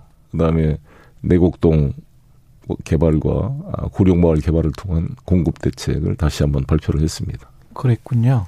근데 이제 당 내에서도 그렇고 파격적인 새 얼굴이 필요한 게 아니냐. 음. 그 대선 패배의 책임을 어 지고 사퇴를 했었는데 그 서울시장에 다시 나오는 게 맞느냐 뭐 여러 네. 분분했었잖아요. 네. 이낙연 등판론도 나오고 유시민 이 나와야 된다 뭐 이런 이야기도 하고 파격적 새 얼굴이 필요하다 뭐 여러 가지 이야기를 하고 있는데 어떻게 지금 듣고 계십니까? 굉장히 괴로우실 것 같기도 하고요. 아, 그렇지는 않습니다. 예. 뭐 당이 다 고민하시니까 그럴 예. 거라고 이해를 하고요. 예. 제가 제가 파격적 새 얼굴이다 이렇게 제가 말씀을 드리고도 있는데 예. 실험적으로 할 수는 없잖아요. 서울시장 선거를. 실험적으로 할 수는 없다. 아, 예. 음. 시의원, 구의원 이런 분들은 젊고 참신한 참신한 청년 예. 여성들을 이렇게 전략 공천해서 키- 키워내야 되지만 서울시장은 적어도 윤석열 정부와 맞설 수 있는 정치적 경륜과 내공을 가지고 있고 또 오세훈 시장과 TV 토론에서나 모든 분야에서 압도할 수 있는 그런 후보가 필요한 거 아니겠습니까? 음. 저는 감히 그런 준비가 돼 있다고 생각합니다. 어제 출마 선언에서 윤석열 정부의 일방 독주를 견제하겠다 이런 말씀을 하시고 최근에 이제 이른바 그 검수 안박 그리고 검찰의 수사권 폐지 기- 기- 수사 기소권 분리 이런 것들 보면은 민주당의 어떤 위기 의식이나 절박함 윤석열 정부에 관한 뭐랄까요 검찰 공화국 이야기를 말- 많이 이야기하지 않습니까? 실제로 그게 민주당 의원분들이나 이렇게 체감이 됩니까? 어- 어떤 점에서 이게 국민들 다르게 생각하는 국민들도 분명히 있을 것 같고요.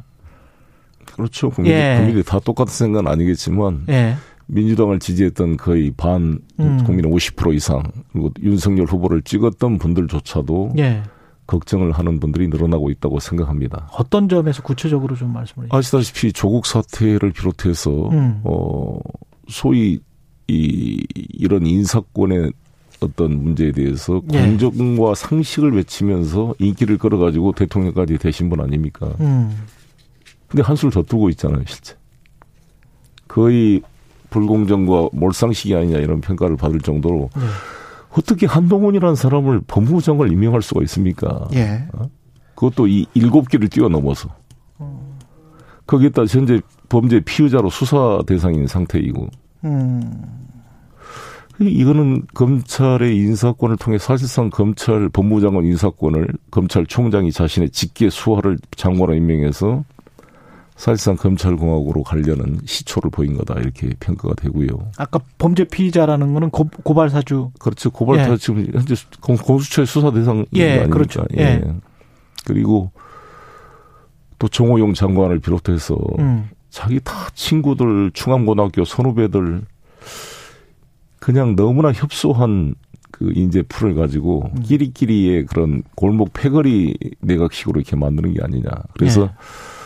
안철수 후보께서 대선 전에 저렇게 준비 안 된 사람을 뽑으면 손가락 자른 일이 나올 것이다 이런 이야기를 했는데 음. 그런 우려를 많은 국민들이 하고 있다고 생각합니다. 음. 그래서 이 정부가 제대로 가기 위해서는 옆에서 그래도 제대로 된 쓴소리, 민심을 전할 수 있는 견제 장치가 필요한데 에, 서울시장이 민주당 후보가 되면 그런 역할을 할 수 있지 않을까 이렇게 생각을 합니다. 그리고 네. 0.73% 얻었다고 모든 권력을 독점하는 이 대통령 지금 결선 투표도 없는 이 구조는 개편돼야 됩니다. 그렇지 음. 않겠습니까? 나머지 한 48%의 지지자들이 마음 둘 곳이 없잖아요. 네. 다 이민 가겠다. 테레비 보기가 싫다. 테레비 음. 나오면 꺼버린다. 이런 국민의 낙담 상태를 가지고 국민의 에너지를 하나로 통합시켜서 우리 대한민국을 발전하기는 한계가 있습니다. 그래서 음. 중앙 권력은 이제 국민의힘이 차지했으니 서울시장을 민주당이 하게 되면 음.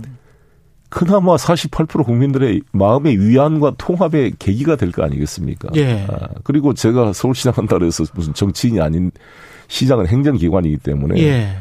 중앙정부와 협력할 것은 협력할 것입니다. 음. 그러나 아닌 것은 아니고 일방 독주는 또 견제하는 역할을 할 것입니다. 예.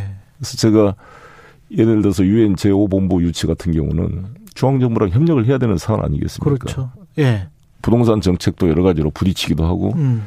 협력하기도 할 것입니다만 지금 용적률 500% 완화 같은 것은 저와 비슷한 공약이지만 그 내용으로는 이것이 기존의 부동산 개발업자들의 이익으로 돌아가는 그러한 음. 부동산 투기와 광풍으로 가도록 해서는 절대 안 된다고 봅니다.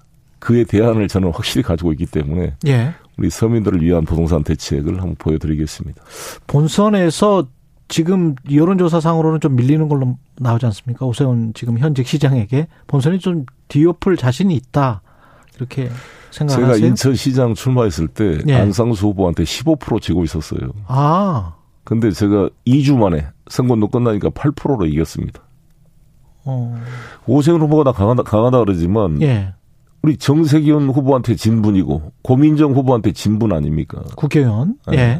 그리고 처음에는 다 여론조사가 이기는 걸로 나왔어요. 음. 정세균 후보님하고 종로에서 국회의원 선거할 때 20%인가 이기는 걸로 나왔습니다. 음. 그래서 오세훈 후보가 여유 부리면서 다른 지역 지원 유세 다니고 그랬잖아요. 예.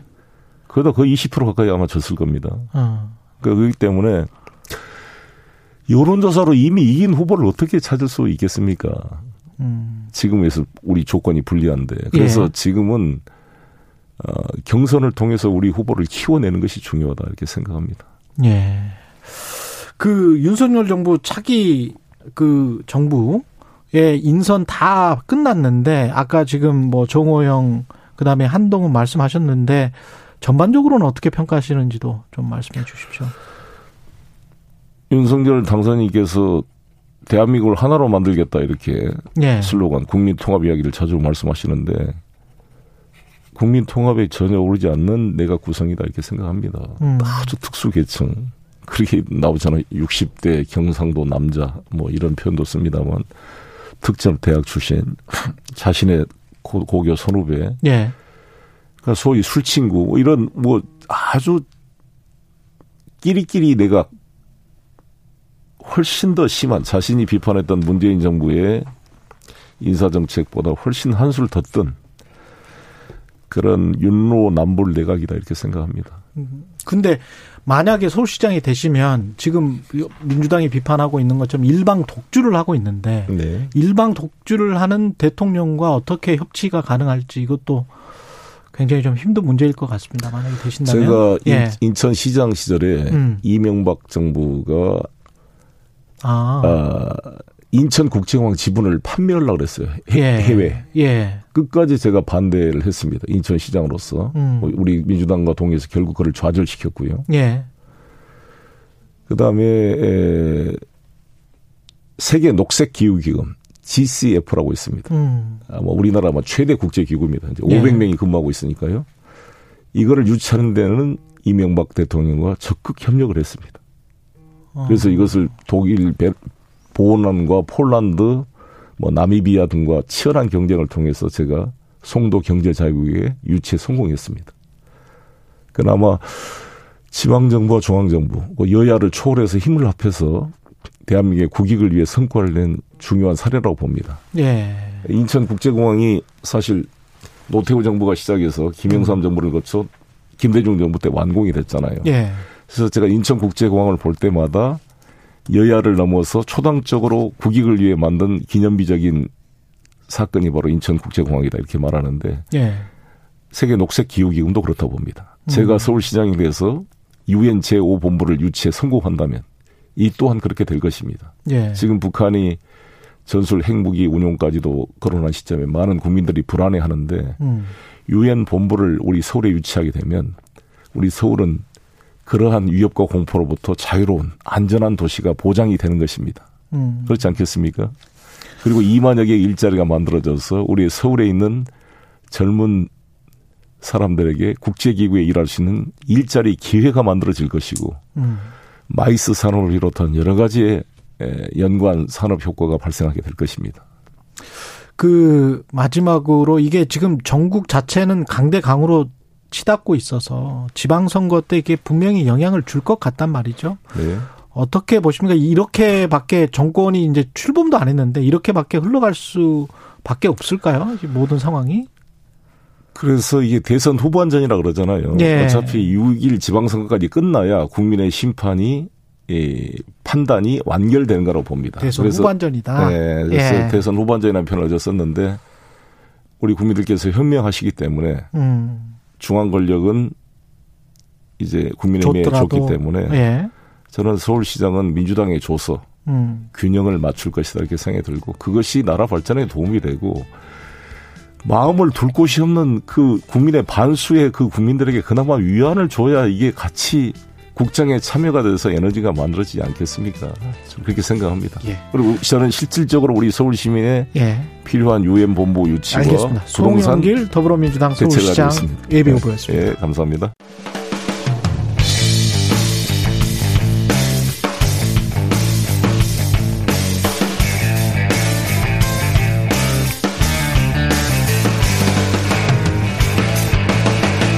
최경영의 최강 시사.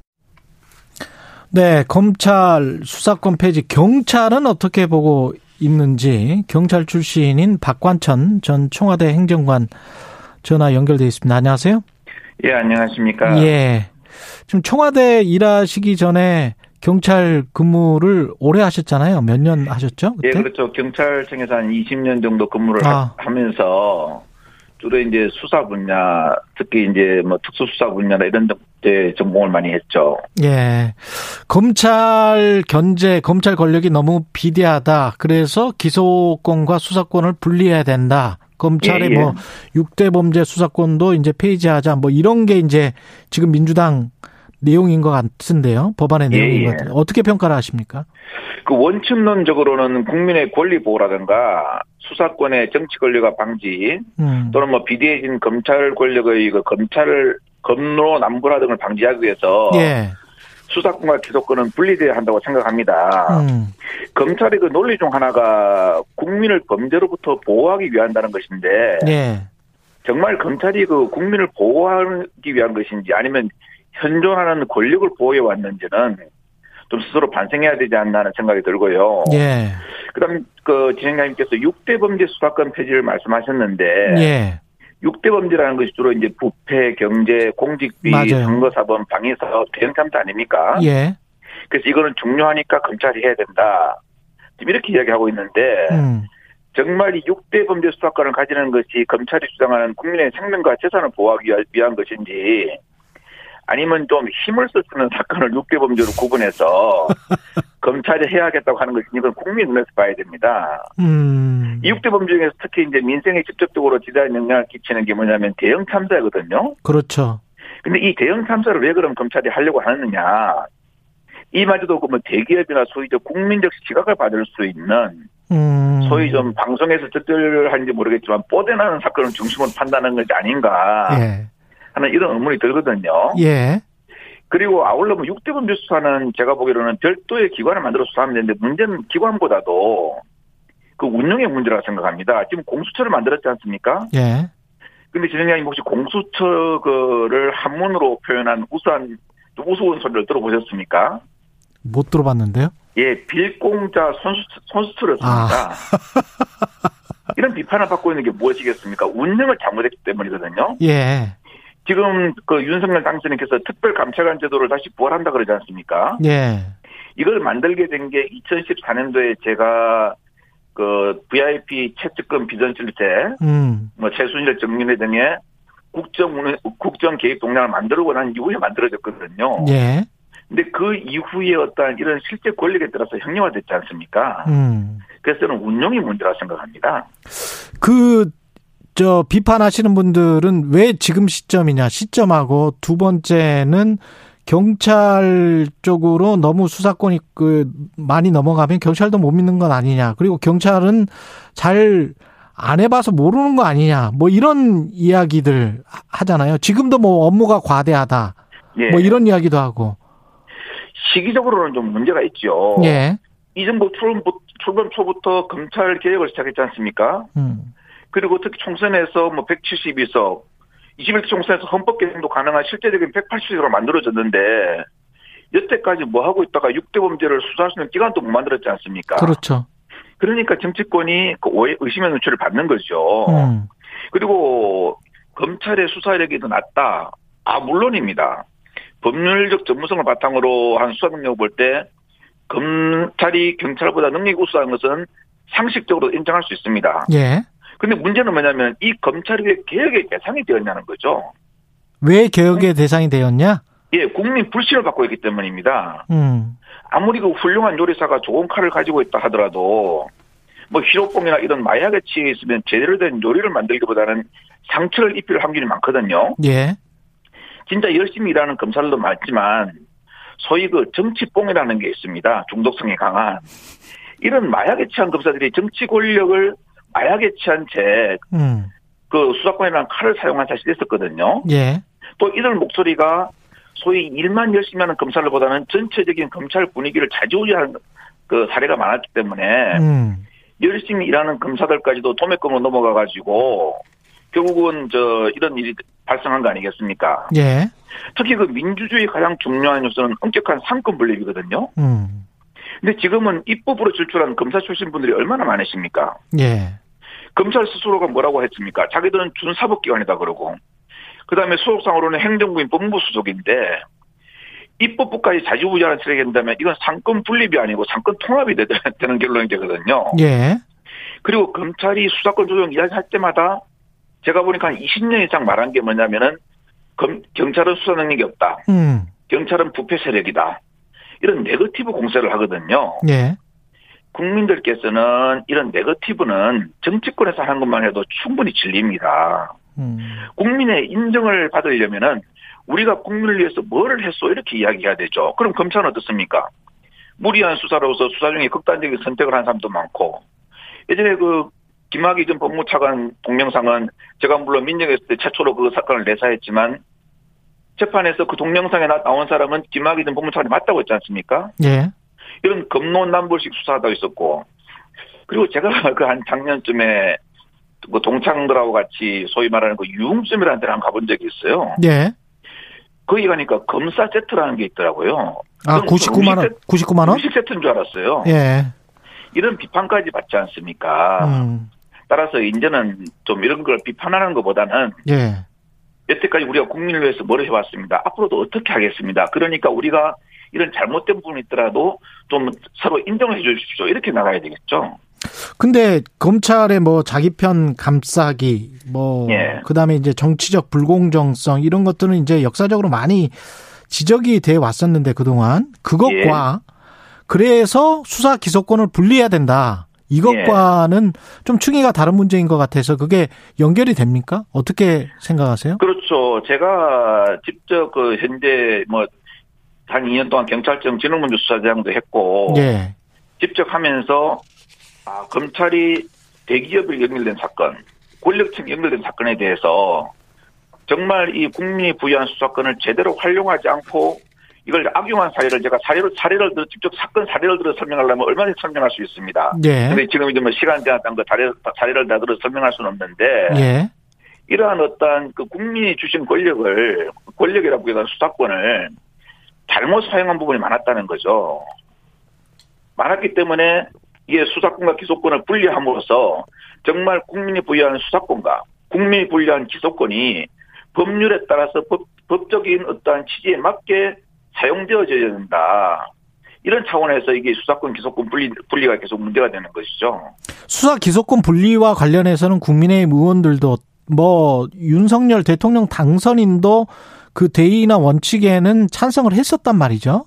예, 그렇죠. 그러면 지금 점, 그, 결국은 시기잖아요, 시기. 예, 예. 근데 이제 민주당 입장은 이번에 넘기면 또 넘어갈 것이고 또 넘어갈 것이다. 그 다음에 이제 예, 뭐 예. 윤석열 당선인이 대통령 되면은 거부권 행사할 것이다. 뭐 이렇게 이야기를 하잖아요. 예, 예. 그러면 지금 현재 이렇게 급박하게 조금 좀 무리한 측면이 있지만 민주당 이야기대로 하는 게 낫습니까? 아니면은 수사 기소권 분리의 원칙에는 지금 찬성은 하지만 그럼에도 불구하고 좀 더 중수청이랄지 제대로 설립을 하고 하는 게 낫습니까? 어떻게 보세요?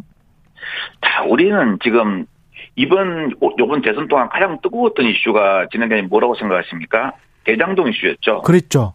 그래서 제가 여기 우리 진행자님 말씀하실 때도 이건 특검으로 처음부터 가, 가서 실질적 진실을 규명해야 된다고 했습니다. 예. 자, 지금 대선이 끝난 다음에 대장동 이야기에 대해서 누구 하나 이야기를 합니까? 특검에서 누구 하나 이야기합니까? 음. 이렇게 정치권에서 어떤 이슈를 해놓고 국민들이 궁금해하는 부분을 해소를 안 시켜주니까 예. 지금 민주당도 물론 잘못했습니다. 여태까지 뭐 했습니까? 예. 다급하게 하려는 거죠. 예. 그러면은 정말 당선인께서 아 이것은 우리가 이런 이러한 커리큘럼을 거쳐서 분명히 수사권과 기소권을 분리하겠다. 음. 단 이런 이런 전제가 돼야 된다는 것을 약속을 하셔야 되죠. 그러면서 야당을 성급하게 추진하는 야당을 설득해야 됩니다. 음. 근데 그게 안 된다면은 예. 야당은 그렇게 생각하시겠죠. 아 검사 출신 분이 대통령이 되었으니까 또 유야무야 되겠다. 음. 그러니까 이걸 하겠 이걸 지금 빨리 밀어붙이겠다는 거거든요. 예. 그러면 그거는 법적인 실시간의 유예 그 수사권 기소권은 어떠어떠한 조건이 된 다음에 분리한다는 유예 조항을 두면 되는 것입니다. 음. 그래서 그 법률 조항에 따라서 그 법률을 만들어 놓고 예. 그다음에 그 중, 뭐, 뭐 중수 중대범죄 수사청이라든가 걸 만들어 놓고 음. 그다음에 수사권 기소권을 분리하는 것 법적인 어떠한 그 그림만 그려두면 되는 것이죠. 그러니까 윤석열- 당장 시행하는 건 아닙니다. 윤석열 당선인이 원칙적으로 찬성을 하고 그걸 다시 한번 천명을 한 다음에 예, 그렇죠. 그리고 여야가 협의해서 1, 예, 2년 법을 내에 만들어두고 법을 제대로 만들고 중수청도 만들고 해서 1, 2년 뒤에 시행을 하자. 뭐 이런 말씀이신 것 같은데. 그렇죠. 그게 예. 저는 제일 맞다고 생각합니다. 예. 그런 의미에서는 이제 윤석열 당선인이 뭔가를 선언을 하는 게 좋겠다. 그렇죠. 예. 이렇게 매일 저 우리가 갈등과 서로 싸움만 하면은 국민들은 음. 피곤하죠. 그렇죠. 예. 예.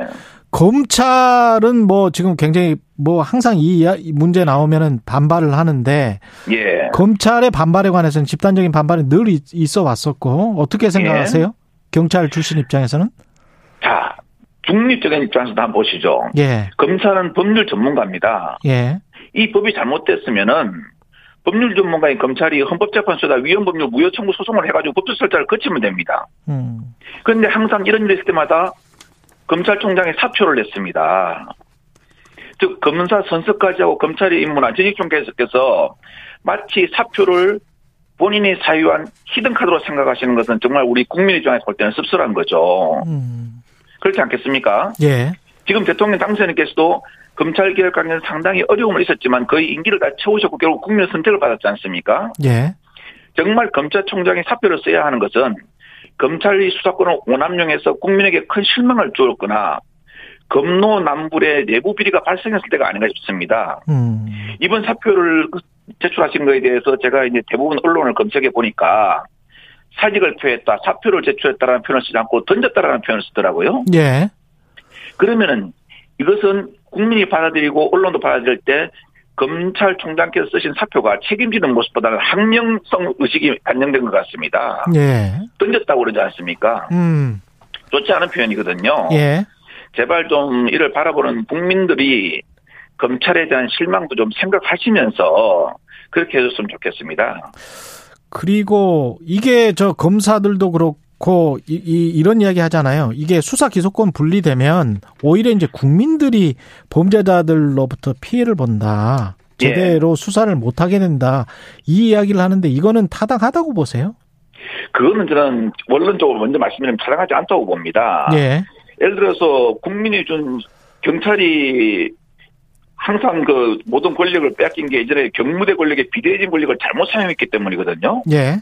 그러면 이것을 통제할 수 있는 기관을 만들어 두면 됩니다. 음. 그리고 지금 사법부도 재판에 대한 불신이 있으니까 국민 참여 재판이라는 것을 두지 않습니까? 예. 물론 국민 참여 재판이 큰 효과를 거둔다고 국민들은 생각하지 않는 경우도 많는데 음. 이것은 운용상의 문제가 있기 때문이죠. 음. 그래서 제3의 감시할 수 있는 옴부즈만 그 제도를 만들어서 예. 이것을 감시하면 되는 것입니다. 어느 권력이든 한쪽에만 주어지면은 이건 음. 고인물이 돼서 썼거든요. 그래서 이게 고인물이 돼서 썩지 않게끔 음. 견제와 균형을 주게 기관 그 국민이 준 권력을 분리해야 된다는 것이죠. 한 가지만 더. 그 김용민 의원은 그런 이야기를 했어요. 정 예? 이게 수사권 폐지와 관련해서 검찰이 이렇게 반발하는 것에 정관 애우 나중에 예. 나가서 이제 돈을 벌기가 힘들어진다. 예. 이에 관련이 있다. 이렇게 이제 주장을 하고 있는데 어떻게 생각하세요? 물론 뭐 정관 내우라는 게 원래는 없어야 되는 건데 음. 사람이 세상 사는 세상이니까 없어서는 안 되겠지만 예. 좀 그것은 약간 정치적인 논리가 아닌가 하는 그런 생각을 합니다. 예. 예전 지금 검찰도 또 그런 이야기를 하죠. 음. 어뭐 검찰이 어떻게 수사를 하면서 문제가 생기면 이걸 다 지키 절차를 다 지키면 수사를 하냐 이런 이야기를 하거든요. 예. 제가 그 2011년도에 경찰청 지능수사대장을 하면서 전국 경찰서 수사 형사과장을 모인 자리에서 외부 분이 하신 말씀이 기억납니다. 예. 어떤 분이 손을 들어서 이렇게 이야기하더라고요. 음. 아니 그러면 도둑놈, 살인자 이런 사람들한테 다 존대를 하고 인권을 지켜주면 어떻게 수사를 합니까? 음. 라고 하시니까 그분이 한마디 했던 게 지금도 기억에 남습니다. 예. 그거 다 지켜지면서도 수사과장, 형사과장 할 사람 손을 들어보라면 서울에서 부산까지 줄을 서 있다 그럽니다. 그거 절차 다 지키면서도요. 음.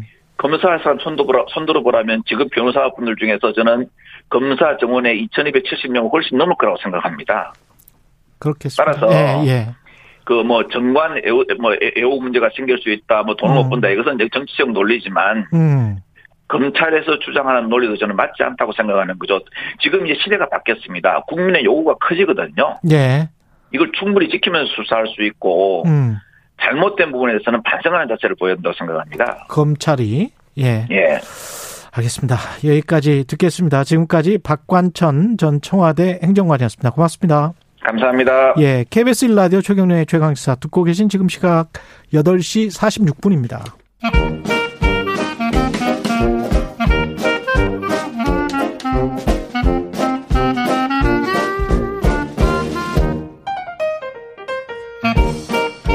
네, 최경련의 최강시사 경제합시다. 월요일은 명쾌한 경제 이야기 해보고 있습니다. 오늘도 박정호 명지대학교 특임 교수님 나오셨습니다. 안녕하세요. 예, 안녕하세요. 예, 오늘은 사람들이 이제 관심이 뭐 아주 다양해서 일본 엔화 네. 이게 가치가 지금 계속 떨어져서 20년 만에 최저치다. 이게 왜 떨어졌지? 뭐 이런 생각 많이 하는데 지금 뭐 20년 만에 최저치는 맞습니까? 예, 맞습니다. 예. 어, 15일자 일본 도쿄 외환 시장에서 달러 대비 환, 엔화 환율은 1달러당 126.38엔까지 치솟았는데요. 예. 이렇게 엔화 가치가 떨어진 것은 2002년 5월 이후 최저치이기 때문에 근 진짜 20년 만에 가장 엔화 가치가 떨어져 있는 게 맞는 거죠. 달러 대비 엔화 환율. 네. 예.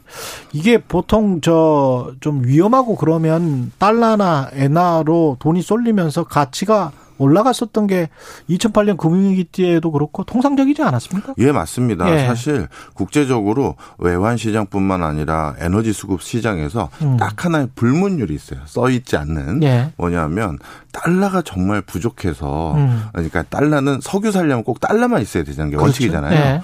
근데 만약에 어떤 국가가 정말 달러가 갑자기 없다 그러면 엔화까지는 받아줬어요. 어, 그 정도군요. 예, 그러니 옛날에 그 진짜 정도군요. 야 엔화는 달러에 준하는 위상을 가졌던 게 분명히 맞는 얘기죠. 예. 그런데 지금은 그럼 왜 이렇게 된 거냐라고 예. 했었을 때 일단 엔화 가치의 가장 큰 하락 원인들 중에서 제일 크게 꼽는 거는 사실은 물가 상승률이라고 보시면 될 것 같아요. 물가 상승률. 네. 예. 자, 우리가 어떤 나라의 통화의 가치가 어떤 수준인지 가름하는 거는 크게 세 가지가 있습니다. 음. 첫 번째는 그 나라의 말 그대로 금리죠. 예. 예. 그 돈을 빌려가 빌려다 갖다 썼을 때 음. 얼마의 이자율을 지급해야 되는지로 그 나라 통화 가치를 한번 확인할 수가 있고 예. 그 다음에 환율입니다. 예. 그 나라 돈과 다른 나라 돈을 맞바꿀 때 그렇죠. 얼마나 줘야 되는지 그래서 음. 다른 나라 돈의 가치에 빗대어서 그 나라 돈의 가치를 평가하는 게 있고요. 세 번째는 물건과 돈은 교환하잖아요. 예. 그러니까 물건의 가치에 빗대어서 그 나라의 화폐가 얼마나 가치가 있는지 없는지를 판단하게 되는데 자 그런데 지금 엔화가 엔화 가치가 떨어졌다라고 얘기하는 게 어? 금리를 바탕으로 했었을 땐 음. 다른 나라는 점점 기준금리를 올려가고 있는 상황인데도 그렇죠. 여전히 일본의 중앙은행은 금리를 우린 유지하겠다. 계속 낮은 수준으로 코로나에 대비하기 위해서 낮았던 걸 유지하겠다라고 하니까 다른 나라 통화를 빌릴 때는 높은 이자를 쳐줘서 음. 쉽게 얘기해서 다른 나라 통화 가치 높아졌는데 예. 일본은 아직까지 이자도 제대로 안 주는 수- 수준이란 말이에요. 그렇죠. 그러니까 그 금리를 봤을 땐 일본의 통화 가치가 낮은 게 맞고요. 음. 또또 한 가지는 이제 다른 나라 통화와의 환율. 예. 음. 환율을 따지면 좀 전에 제가 설명드린 것처럼 낮아진 게 맞죠. 자, 그런데 어, 일본의 엔화 가치가 이렇게 낮았다는 게 이 위에 거 두 개는 다 동의를 하는데 예. 그럼 중앙은행, 일본의 중앙은행 왜 이렇게 인위적으로 음. 자신들의 통화 가치를 낮춘 거냐? 그런데 물가를 봤었을 땐 일본의 통화 가치가 낮다라고 보기가 어렵다고 일본 중앙은행장들이 판단한 거예요. 아, 물가를 봤을 때는 예. 좀 설명을 드리면 예. 우리나라 이제 소비자 물가 상승률 4% 수준. 그 다음에 어, 미국은 이제 8%를 그렇더라고요. 넘었고요. 예. 자, 그런데 일본은 어떤 수준이냐? 원래 일본도 중앙은행에서 목표 물가 상승률이 2%인데 예. 아직도 0.5% 수준에서 1% 사이로 왔다 갔다 하고 있어요. 네. 그러니 예. 이 물가 상승률이라는 것을 기준으로 다른 나라와 비교하면 음. 굉장히 아직까지 일본의 엔화 가치가 노- 낮다라고 평가할 수가 없는 거죠.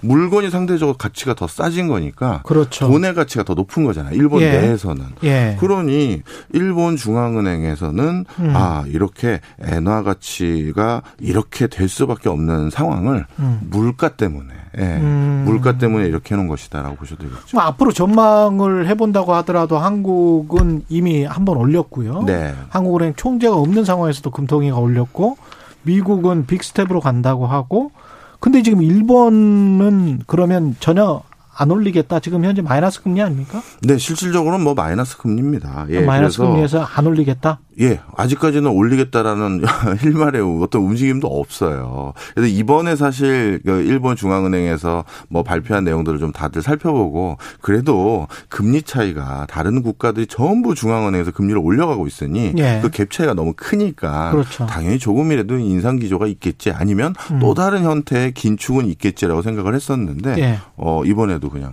동결입니다. 근데 우리가 이- 그 이런 거를 하면 이런 이런 식으로 하면은 수출 기업은 좋아지겠지만 항상 우려했던 게 한국 같은 경우는 돈이 다 빠져나간다. 네. 외자가 다 빠져나가서 굉장히 금융시장이 혼란을 겪는다. 그렇기 때문에 보조는 맞춰줘야 된다. 뭐 이런 식으로 논리를 폈지 않습니까? 예, 맞습니다. 일본은 안 그래도 되나 보죠? 아니에요. 이게 예. 일본이 진짜 어떻게 해야 되 보면 이제 진짜 좌충수를 둔 상태라서 그래요? 이 엔저 그러니까 뭐 기준금리를 이렇게 동결한 상태에서 음. 어 엔저 형태를 유지하는 것을 계속 두는 것도 본인들도 썩그 정말 이게 확실한 최선책이다가 아니라 음. 차선책도 안 되는데 억지로 하는 눈치가 보이는 게요. 아, 그래요? 예, 좀 설명을 드리면 예. 일단 일본에 있는 여러 외화 자금이 당연히 빠져나갔습니다. 음. 외국 투자자들이 빠져나간 거죠. 예.